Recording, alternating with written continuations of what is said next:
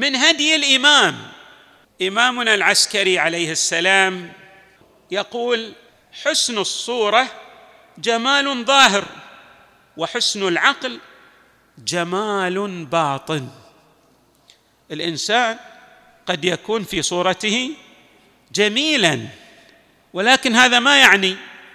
يعني للإنسان الجمال الظاهري وبتعبيرنا الجمال القشري. الجمال المعنوي على ماذا يرتكز؟ على الجانب العقلي في الإنسان. وقد وردت روايات كثيرة عن النبي صلى الله عليه وآله والأئمة من أهل البيت صلوات الله وسلامه عليهم أجمعين للاهتمام ببناء الجانب المعرفي والعقلي. يعني هناك ماذا؟ تقاطع بين الجانب الإيماني في شخصية الإنسان والجانب المعرفي الذي يرتبط بالجنبة العقلية. والروايات تشير إلى أن الإنسان كلما ارتقى علما ينبغي أن يركز على الجانب الإيماني يعني حتى يكون ماذا؟ يعني تلاقي بين الجنبة الإيمانية والجنبة العقلية. وهذه الجنبة العقلية لها أسس. من أهم الأسس في الجانب العقلي رفض هذا الجانب بالمعارف الحقة. نعم الإنسان يحتاج إلى علم في رفعة شأنه وعلو مقامه في بنائه للجانب العقلي. الإمام عليه السلام أيضا يشير في هذا الجانب إلى أمر فيقول من من أنس بالله استوحش من الناس. طبعا الناس على قسمين هناك أناس من أهل الله تبارك وتعالى وهناك أناس من أهل الشيطان. ممن يستوحش من يأنس بالله؟ يستوحش من هؤلاء الناس الذين يبتعدون عن الحق تبارك وتعالى ويصبحون أدلة. ادلاء على ماذا؟ على طريق الشيطان على طريق إبليس والعياذ بالله. يستوحش منهم. عنده نفرة. لماذا؟ لأنه يأنس بهؤلاء المؤمنين الذين يدعون إلى الله ويسيرون في ماذا؟ في طريق الهدى. الإمام عليه السلام أيضا يشير إلى هذا الجانب المعنوي للذين يسيرون في طريق الهداية. في طريق الله تبارك وتعالى. وكيف ماذا؟ يعني يبذلون قصارى الجهد في سبيل الوصول إلى أرقى درجات الإيمان واليقين. وكيف أنهم دائما ضارعين إلى الله ليل نهار يبتهلون إلى الله. عندهم صلوات عندهم أدعية عندهم قربات. بالإضافة إلى الجانب الأخلاقي هناك جنبه من تهذيب النفس والطاعة لله تبارك وتعالى. يقول الإمام عليه السلام في هذا الشأن إن الوصول إلى الله عز وجل سفر لا يدرك إلا بامتطاء الليل. هؤلاء الذين يريدون أن يصلوا إلى الله تبارك وتعالى هذا ليس بالأمر السهل والهين وإنما عندهم ماذا؟ جهاد لأنفسهم وكثرة من العبادة بمعنى لا يركنون إلى هذه النفس وإنما هم في حالة من الجهاد والحرب مع نفوسهم لئلا تتنكب جادة الصواب. الإمام عليه السلام أيضا يشير إلى بعض الصفات التي ينبغي أن تتوافر في هؤلاء المؤمنين في هؤلاء الأتقياء. الصالحين الذين يسيرون على هدي أهل البيت صلوات الله وسلامه عليهم أجمعين.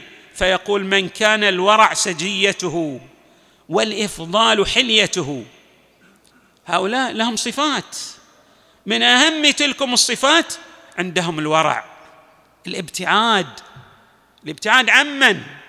ابتعاد عن الأمور التي توجب السخط الإلهي ابتعاد عن الشبهات من كان الورع سجيته عنده ترسخ في عمق ذاته في كنه وجوده.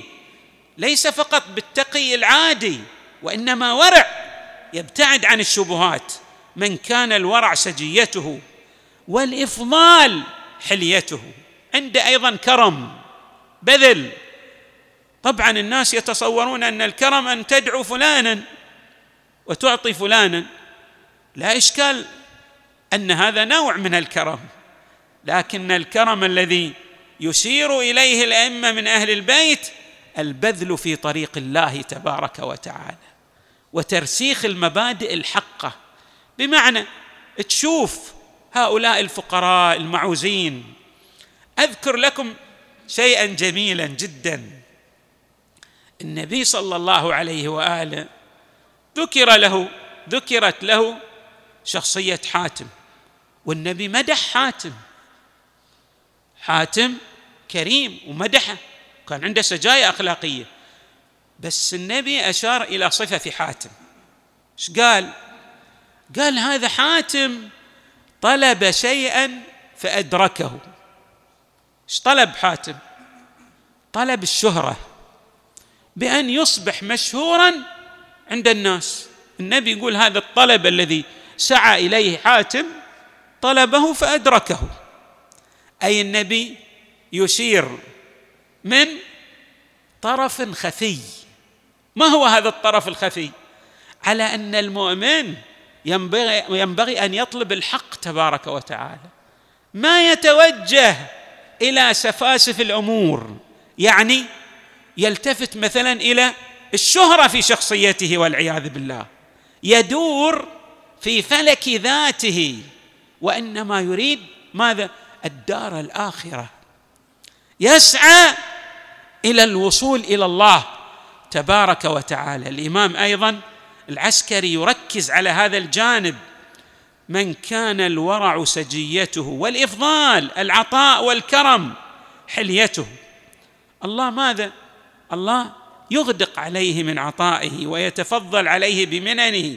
فيقول ينتصر على أعدائه بحسن الثناء عليه ويتحصن بالذكر الجميل من وصول نقص إليه. كيف ينتصر على أعدائه؟ طبعا النصر ليست ليس بالبرهة الزمنية التي يعيش فيها الإنسان. كثير من الناس تصوره الخاطئ يدعو إلى أن ينتصر في زمنه. ديدن الأنبياء والرسل لا يفكرون بتلك الفترة القصيرة من حياة الإنسان. الإنسان له تاريخ تاريخه لا يرتبط بمدى حياته المؤقتة وإنما يمتد في عمق الزمن في طول هذا الزمن. ستأتي الأجيال وتدرس المواقف وتقف على هذه المواقف لترى أن هذا الإنسان بالفعل هو إنسان ارتبط بالله تبارك وتعالى. وسأذكر لكم شيئا جميلا.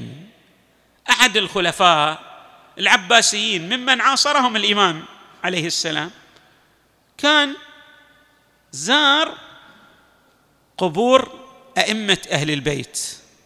فقال له أحد وزرائه لماذا لا تزور قبور آبائك؟ قال هلم بنا. نزور قبور آبائي يعني عباسيين الخلفاء العباسيين. فذهب إليهم فرأى أن ما لهم أي شأن عند الناس. الناس لا تأتي إليهم. بينما قبور أهل البيت عامرة بكثرة الزائرين بقراءة القرآن بالأدعية في الأماكن التي ماذا فيها قبور الأئمة من أهل البيت.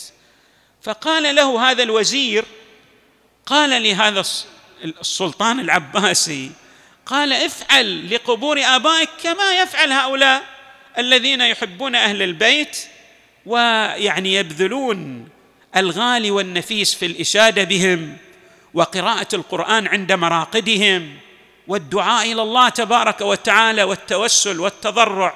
هذا الخليفة العباسي وهذا مذكور عند المؤرخين. التفت إلى هذا الذي يعني يقول الكلمات جزافا وباطلا. قال له التفت إن آبائي ارتبطوا بالشيطان. وإن هؤلاء السادة من أبناء رسول الله ارتبطوا بالله تبارك وتعالى. ومن يرتبط بالله لا ينقطع ذكره. قل له اللي يرتبط بالله ما ينقطع ذكره. الإمام العسكري كان يركز على مسألة الانقطاع إلى الله تبارك وتعالى. عبر طبعا مجموعة من التوجيهات مجموعة من الأمور التي ينبغي أن يلتفت إليها الإنسان في حياته.